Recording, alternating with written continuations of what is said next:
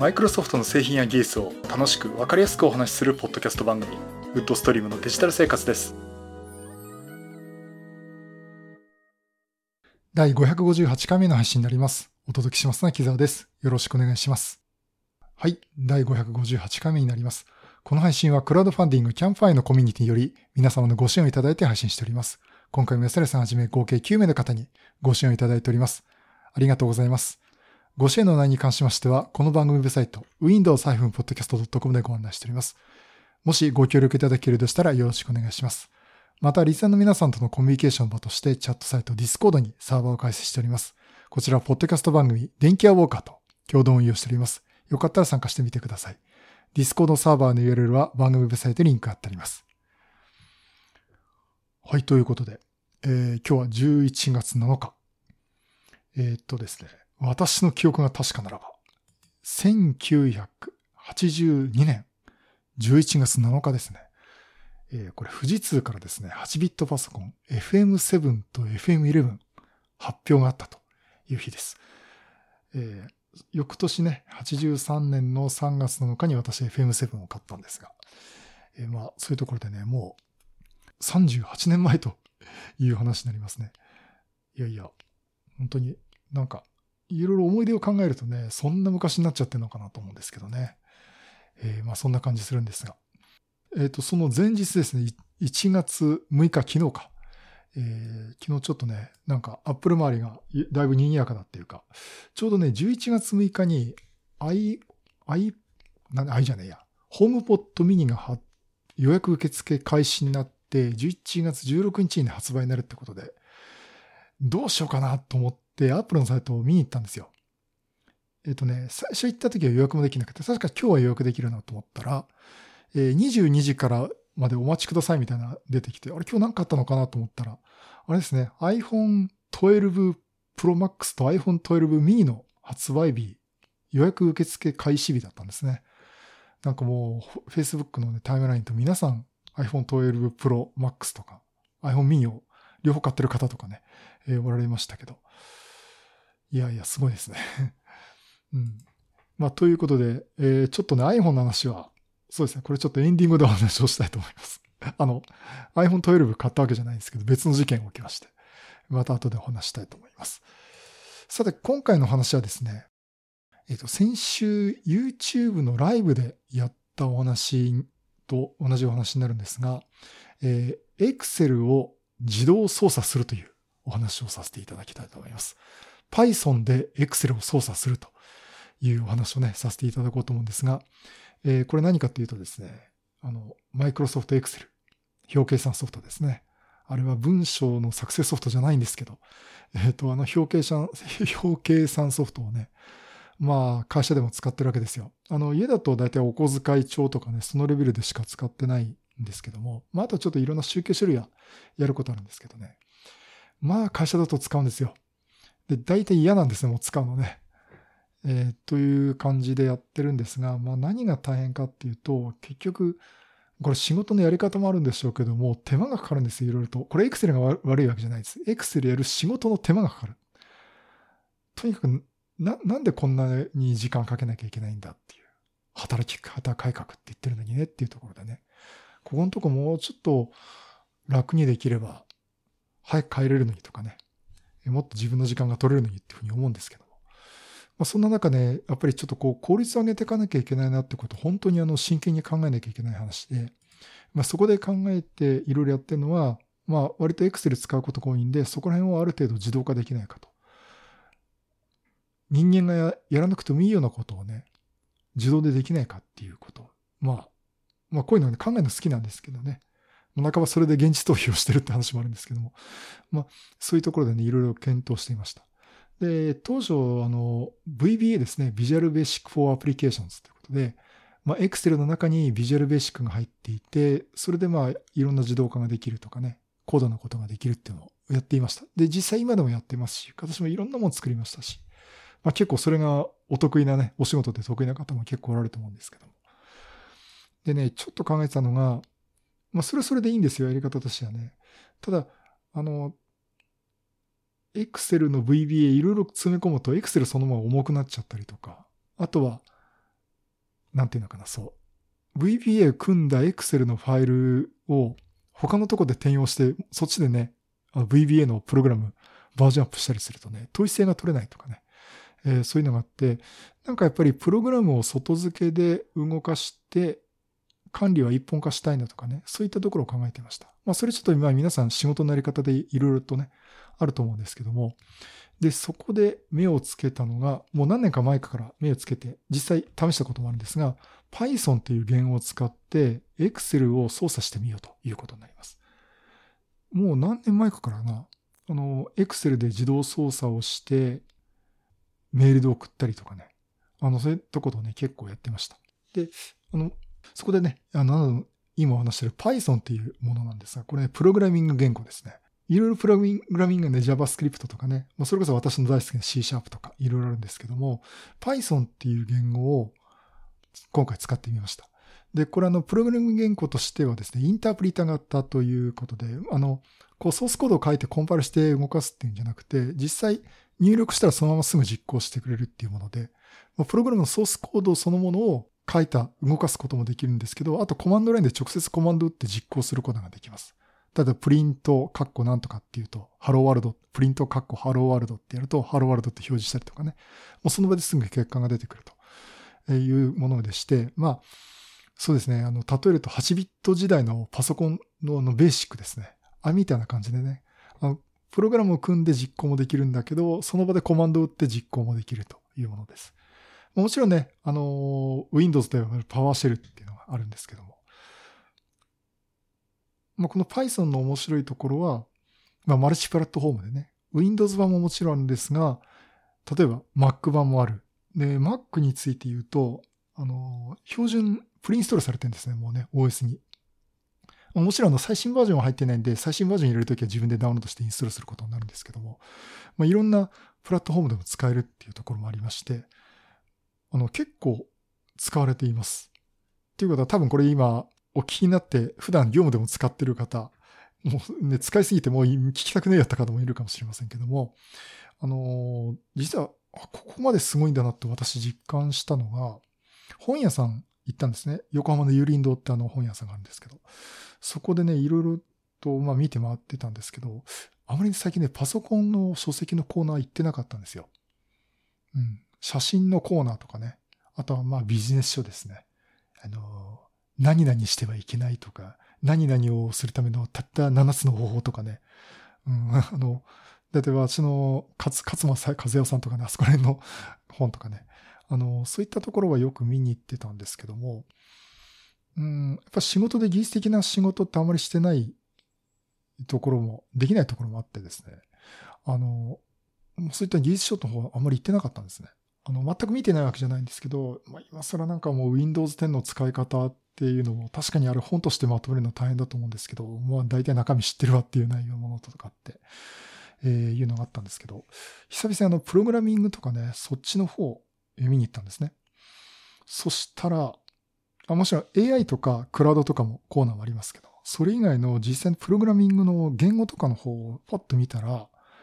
びっくりしたのが、構 Python の方が多いんですよ。どんぐらいだったかな？なんかね、まあ、多分、ユーリンドが押してたのかもしれないですけど、この本を売ろうとしてたのかもしれないんですけども、なんか半分以上、いや、ざっと見るとなんか8割方 Python の本だったような気がします。まあ、そ、これでね、こんなにあるんだと。で、結局その Python 自体がすごく簡単だって、組みやすいっていうところもあるのと、まあ、AI とかね、そっち方面とかにも使われてるっていうところもありまして、まあ、それだけ注目されてるのかなというのもあります。で、この Python の面白いところは、あの、いろんなライブラリがあるんですね。だ外付けでいろいろ機能が追加できるんですよ。例えば、あの、ウェブのインターネットのサイトにね、ウェブでアクセスしてデータを抜き出してくる。まあ、スクレーピングと言われてますけども。そういってデータを自動的に取ってくるとかですね。あとは、あの、まあ、これ、今回お話しするその Excel のファイルをアクセスするためのライブラリとか、まあ、いろんなね、文書ファイルをアクセスするファイル、いろんなデータを取り扱えるライブラリとかですね。あと面白いのはですね、GUI を操作すると。実際のパソコンの操作そのものをしてしまうってことで、マウスとかのキーボードを操作をさせたりとかですね。あと画面の一部を切り取って、その元々ある画面、例えば実行ってボタンの絵と実行って書いてある実際の画面の絵を照らし合わせて座標を返すとかっていうね、そういうライブラリもあるんですね。で、それいうのがあると何ができるかっていうと、この位置の、画面の位置のこのボタンを押しなさいっていうような自動操作ができるんですね。これ実際私試してます。これまた別の機会にねお話できればと思うんですけども、それでね、GUI の画面を自動操作するっていう。だから画面見てると勝手にマウスが動き始めて、あの画面操作していろいろやってくれるっていうプログラムを組むことができます。まあこれ、もうあの RPA と言われてるやつですね。そういったことにも応用できます。まあそんないろんな豊富なライブラリがあるっていうところも、やっぱり Python の面白いところかなと思っています。さて、そんな Python なんですが、えっ、ー、と、実際 Excel の操作をしてみました。で、私と同じように苦労する人がね、世の中たくさんいるんですね。Python で Excel の自動操作するって本、結構出てます。まあまあ、あの本屋さん行ってみてね、Python と Excel っていうところを注意しながらパッと見ると結構置いてありますんでね。まあそこをね、見てみられていいのかなと思うんですけども。で、この Python ですので、Excel のファイルをアクセスするためのライブラリっていうのはですね、まあいろいろあるんですけど、代表的なのが OpenX、OpenPyXL というライブラリがあります。え、これをね、あの、実際 Python にまあ、インストールをして、Excel のファイルを直接アクセスする、読み書きをするということができます。で、Excel のファイルって、あの、実際ね、この四角い枠の中に数字を入れて計算結果を出すっていうイメージでいると思うんですけども、あれ実際ね、考え方としては、大きく3つの構成に分けられるんですね。まず、Excel のファイルそのもの、あれをワークブックという考えでいます。で、そのワークブックの中に、それぞれタブ区切りされた、あの、タブで分けられたページがありますね。シートって言います。あれワークシートということで。そのワークブックの中にワークシートがあります。そのワークシートの中に四角い枠がある。まあ、セルって言ってますけどね。枠があるってことで、大体この3段階でね、えー、構造が分かれてるっていうところを、まず念頭に置いてもらえると、どうやって自動化すればいいのかな。だから、どのファイルの、どの Excel のファイルの、どのシートのどのセルをいじればいいんだっていうところでね、あの、プログラムを組んでいくとね、いろいろとできるということになります。で、実際あの、やってみたのが、まず Excel に何か適当なデータを入れます。あの、表で、えこれ YouTube のライブでやったんですけども、表にね、ナンバーがあって、次の、あ列、ナンバーの列があって、次にね、モビルスーツの列がね、ザクとかね、ガンダムとか。で、その次に、モビルスーツの型番ですね、RX78 とか MS06 とかね、そういう型番を書くという、そういう表を、えー、ちょっと簡単なものを用意しました。で、実際 Python で開いて、えー、このワークブックをオープンしなさいっていう、そのモビルスーツ一覧のワークブックをオープンして、モビルスーツの名前が書いてあるデータのシートを開いて、で、各その表をね、例えば2行目以降にデータが入っていますって、ここ全部読みなさいって読ませて、それをデータで取り込んで、まあ、実際プログラムで表示させる。まあ、あの、加工させてもいいんですね。例えば、他の XML ファイルとか JSON とかにデータに書き換えたりっていうやり方とか、あの、まあ、そういった処理をさせるとかね。まあ、いろいろとこう、あの、足して表示させたりとかね。まあ、いろいろ操作できると思うんですけども、そういったね、読み、まず読み出すっていうことをやってみました。で、実際プログラム自体はですね、授業ぐらいだったかな。いろいろほんと頭のあの、ライブラリの取り込みのとこから含めてね、えー、そのぐらいのね、もので簡単に組めます。あのー、この行からこのデータが終わるまで、とりあえず全部読んでよっていうことをやって読ませるっていう。それを繰り返し処理させるとかね。まあそういったところをプログラムで組んでいくということをやってます。で、さらに、あの、実際ここから Excel の方に自分でデータを書きに行くと。例えば一番最後の行に記述されてなかったジオング MSN02 っていうデータを入れますっていうと、その Excel のこのセル、このワークブックのこのシートのこのセルのにこの文字を入れなさいっていうふうにね、指定するんですね。で、最後はあのセーブコマンドでこのファイルネームで保存しなさいってやると保存してくれるっていう。まあそんな、あの、プログラムをちょっと組んでですね、まあ読んだり書いたりってことが自動的にできるようになっています。で、まずここら辺の基本的なところを押さえてしまうと、あとは複数のデータをね、この、例えば ABC っていう Excel のファイルがあって、A のデータに、例えば B と C のファイルから読み込んだデータを A に書き込んで情報整理させたりとかね。まあそんなこともできますんで。じゃあそれ手作業でやってたら大変だよねってところをもうプログラムでやってしまうっていうことをね、いろいろと皆さん工夫されています。で、実際そういったことができます。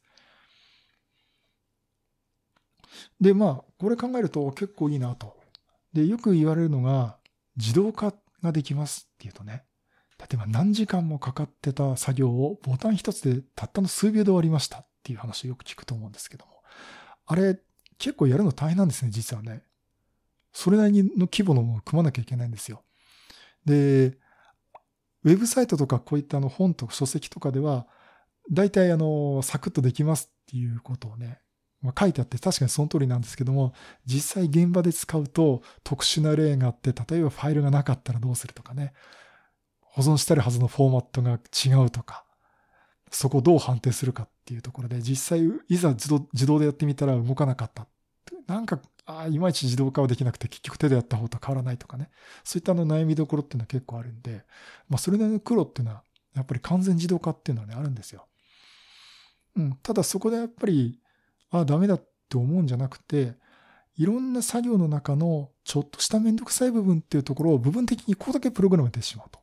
ここだけプログラムでやってしまうっていうところをどんどん作っていって、どんどんそこの比率を増やしていくってことをやっていくと、まあ、少しずつ効果を上げるってことでね、あの、楽になっていくと思うんですね。だから変にあの、気負わないで、部分的にちょっとずつ自動化っていうのをやっていくっていうのがね、あの、ある意味いい方法かなと思いますし、まあこれ、ソフト開発的な視点からするとね、そういう行き当たりばったり的なね、やり方っていうのは、良しとしないところもあるんですけども、まあ、ね、製品として出荷するわけじゃないんで、普段の自分の業務を効率化するだけであれば、そこらのちょっとカットトライ的にやっていくっていうのも、やっぱり成功させる自動化とかをね、自分の仕事を楽に成功させる道の一つかなと思っています。で、あの、プログラムを組むって言いましたけど、あの、まあ、プログラムね、プログラマーやってる方には簡単だと思いますし、いや、今まであの、あんまりやったことないんですっていう方もおられると思うんですけども、大体でもそういった方聞くとね、エクセルのマクロですっげえの組んでる人いるんですよね。できんじゃんって 思うんですけど、ちょっとだからね、あの、まずあの Python の本当入門書を買ってみて、うん、まずハローワールドとか足し算して表示させるとか、そのレベルからやってもいいですし、そこからちょっと勉強してやって、で、あの、作っていくものを、例えば普段手作業でやってるところを、もう羅列してね、上から下までずらーっと、その繰り返し分とか、いう関数作ったりとかそんなことしないで、普段やってることを手作業で上から下までずらっとテキストファイルで作って、それ実行させたら楽になったでもね、それでもまずでいいと思うんですよ。で、で、その次に、じゃあと効率よくしようかとか、ここら辺のこう繰り返し処理してね、数字を加算していったらいいんじゃないかとかね。あ、まあ、こう数字をこう変えていって、連続処理させたらいいんじゃないかとかね。まあそういったところもやってみたいなと思ったところで、こう実際どうやるんだろうってところを勉強していってもね、いいかなと思っています。あとはね、あの、オンラインの、えー、勉強するサイトあります。あの、いくつかあるんですよね。なので中には有料なんですけども、ウェブで学習ができるんですね。あの、ビデオを見させるっていうものもありますし、実際ウェブの画面で Python の説明をして、じゃあ実際皆さんコードを打ってくださいって、ウェブの画面の中でテキスト文でコードを打って実行させると、その実行結果が表示されて、合ってます、間違ってますとかね。あとアドバイスが出るとかね。えー、そういったね、ウェブの講座を開いてくるサイトも結構あります。で、中には、あの、無料のやつもあるんですけども、無料でね、ある程度勉強、触りんとかもできますし、本格的にやってみたいんだったら、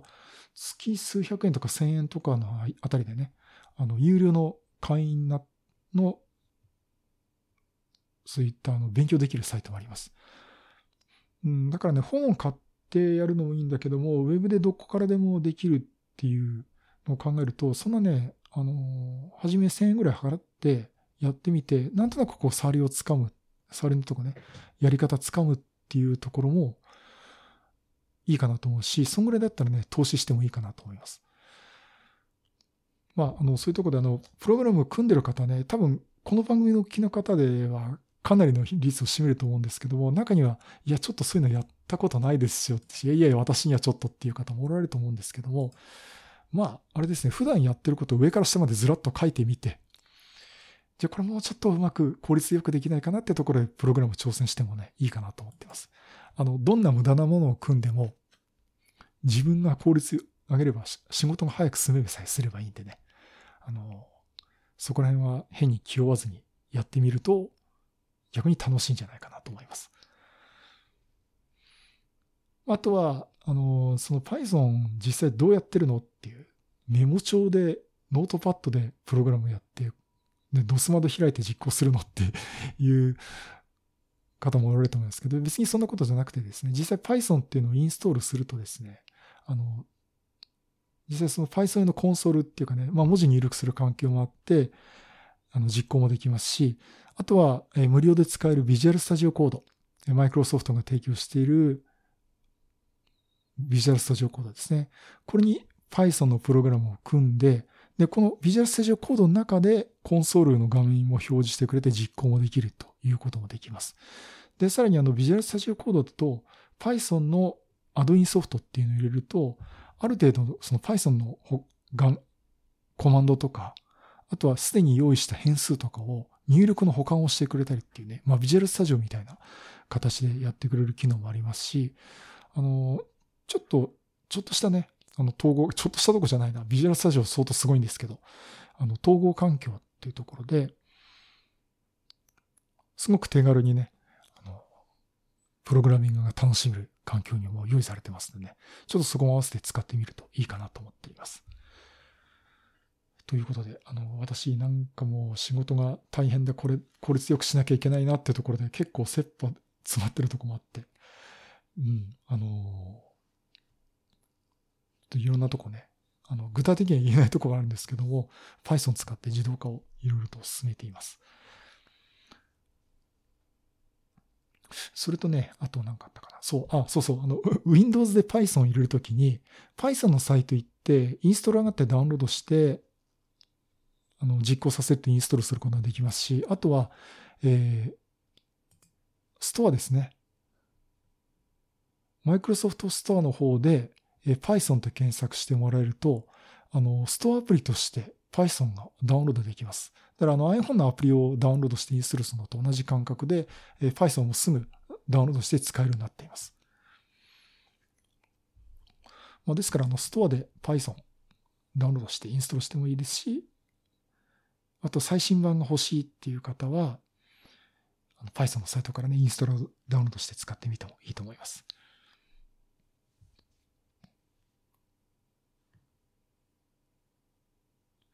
うん、あとね、あの、Excel の動きとしてですね、一時期あの、マイクロソフトが Python を Excel に組み込むって発表したんですね。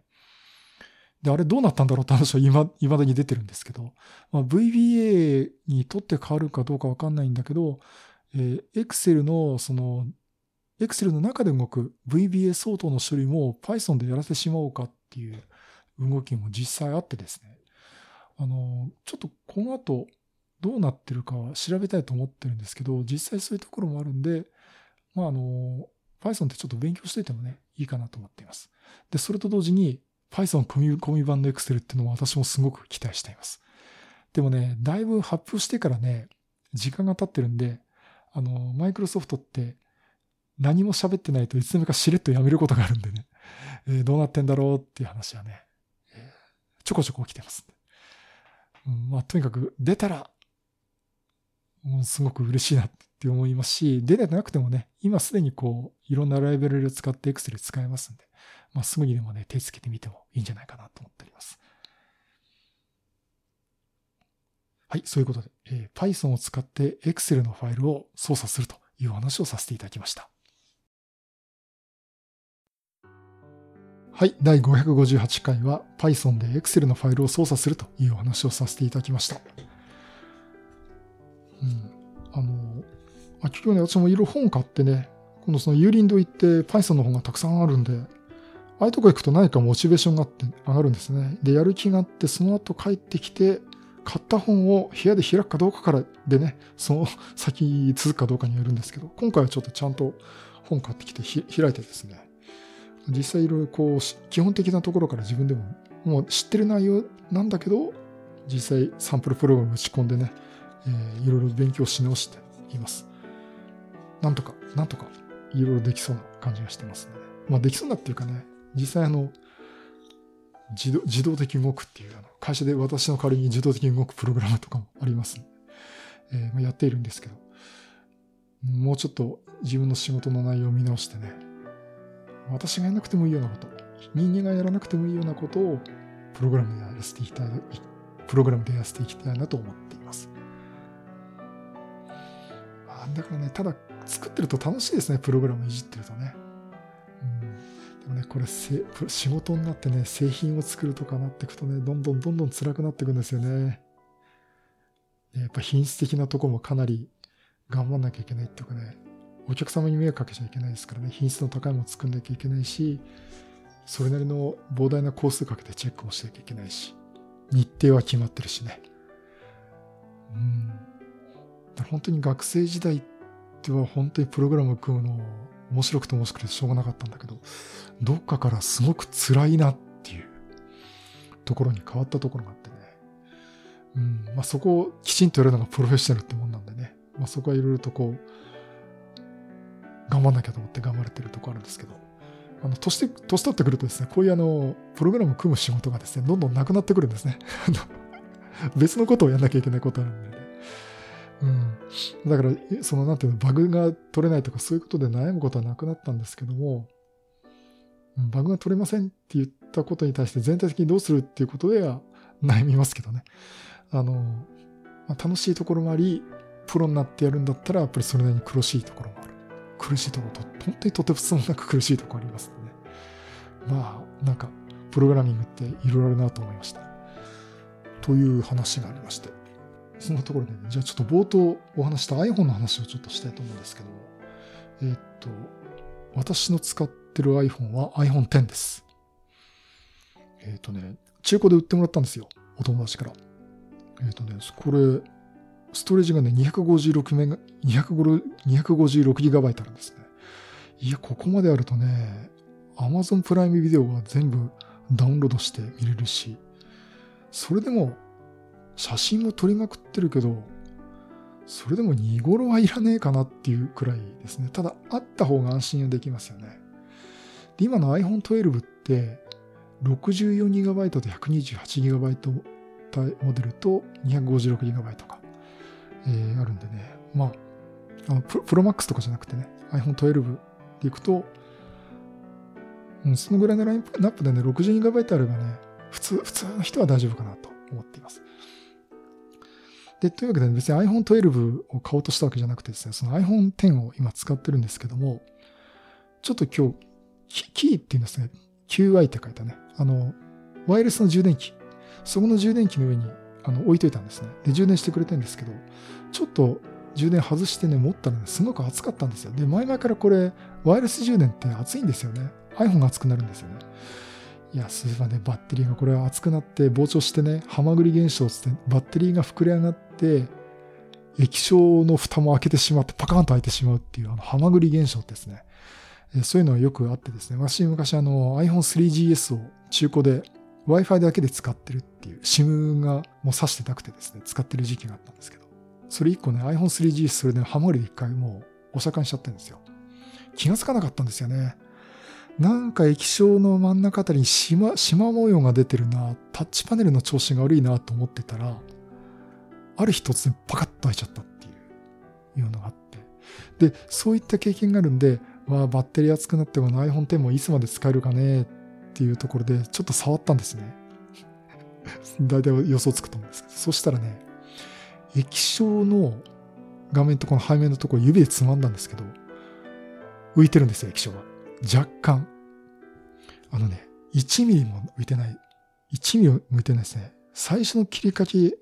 がちょっと見えるくらいかな。今手元に入れますけど、でも、見た目はパッと見わかんないんですよ。触ってみたら、ぐにゅっと押せるんです。で、ということで、今ね、ハマグリ現象になりかけてます。これバッテリー膨れ上がってますね、多分ね。今は大丈夫だけど、あとどんぐらい持つだろう？うん。で、という話までするとね、あ、じゃあ、木座さん iPhone12 ですかと。ね、いう話になるかもしれませんけど、えー、まあ、基本的にこれ携帯電話で生活必需品なんて家計から出てますんで、うん、やっぱ今ね、贅沢できないんですよ。うん。これ中古で安く譲ってもらったんですけど、これ iPhone X の 256GB モデルって16万ぐらいしますよね。私の MacBook Pro より高いですよ、これ。うん、というやつをね、本当にお友達価格でね、売ってもらったんですけども、まだまだだからこれ使いたいし、今これ使って、私は2年目。で、前のオーナーが1年使ってるんで、3年置いてるんですけどね。3年でバッテリーが膨れ上がってる。えっ、ー、と、というところで。これ、早めにバッテリー交換しなきゃいけないかなと思ってます。で、いろいろ調べたら、どうも、条件言うと、購入2年以内だったら、バッテリーの膨張は交換してくるらしい。ただし、本体交換らしいんですね。あの、バッテリーだけの交換はしないっていう風になってるみたいです。これいろんなサイトで見たら、あのそういう風に言われてましたね。アップルは、そんなになっちゃったら、バッテリーだけ、膨張の状態になったらバッテリーだけの交換してくれません。という話が出ていて、となるとね、例えばこれが、私が Apple Store っていうねか、まあね、Apple のストア持ってって、バッテリーだけ交換してくださいっつったら、まあ、Apple Care 入ってないんで7400円と税金なんですけどね。で、済むかなと思ったんだけど、下手すると、下手すると、本体交換ですって話になるかもしれないですよね。本体交換だったら、何万円だ？あの、かなりの値段なんですよ。だって元がこれだって十何万のするもんですからね。うん、そうなるとちょっと買えないなっていうところもありまして。で、おそらくこれバッテリーだけ交換すればいいんだけどね、多分 Apple は完璧にしたいっていう方針もあると思うんでね。えもしかしたらバッテリーの交換だけはできないのかなっていう可能性があるんで。うん、まあちょっとね、あの今、ジニアスバーってとこですか。あの、来週、アップル川崎に予約を取って、ちょっと行ってみて、話聞いてみようかなと思ってます。で、そこで、バッテリーだけ交換してくれれば多いんですけども、本体って言われちゃったら、そんなお金ないんで、どうしようかな。もうこれ中古で買ってるから、いいかってことで、例えばあの、街の iPhone 修理屋さんね、多分1万円ぐらいでバッテリー交換してくれるのかな。そこでちょっと、もう、アップルの保証は効かなくなるけど、そのそれ覚悟の上でバッテリーだけ交換するかなと。で、あとはちょっと、あとはもう1、2年延命で使って、まあ4年も使えば買い替えさせてくれるかなというところでね。あの、その時には iPhone 12じゃなくて13になってるかもしれませんけどもね。あの、その時になったら買い替えようかなと思っていますうん、バッテリー交換だけでなんとか済ませてくれという感じですね。今の今使ってる分にはね、全くあの普通に使えるんで、え問題ないんですけどね。あの、時々ここ皆さんもね、見た方がいいですよ。あの、iPhone のケースに入れてたら気がつかなかったです、これ。で、私ね、ケース入れないで、家の中で使うときはね、ケースから出して裸で使ってるんですけど、部屋に置いてるときはね。やっぱ iPhone って裸で持つのが一番いいですよね。うん。本当に持ちやすいし、やっぱりさすがよくデザインされてるなと。この厚さ、これ、この絵がいいんだなと思いましたけど。ただそうやって出してて、たまたま今日、よく見たら浮いてたっていうのが分かりましたのでね。あの、ケースに入れっぱなしで使ってる方、ちょっと一回出してみて、液晶浮いてないかっていうのをね、見てみるといいかなとそういうことね、ちょっと、またつ、いでで話したアップルの話の方が長くなっちゃいそうですけど、まあ、ここら辺もね、えー、なんか面白いし、あの、また状況分かりましたらね、お話をしたいと思っております。はい、そういうことでまたいろいろネタ集めと話したいと思います。またよろしくお願いします。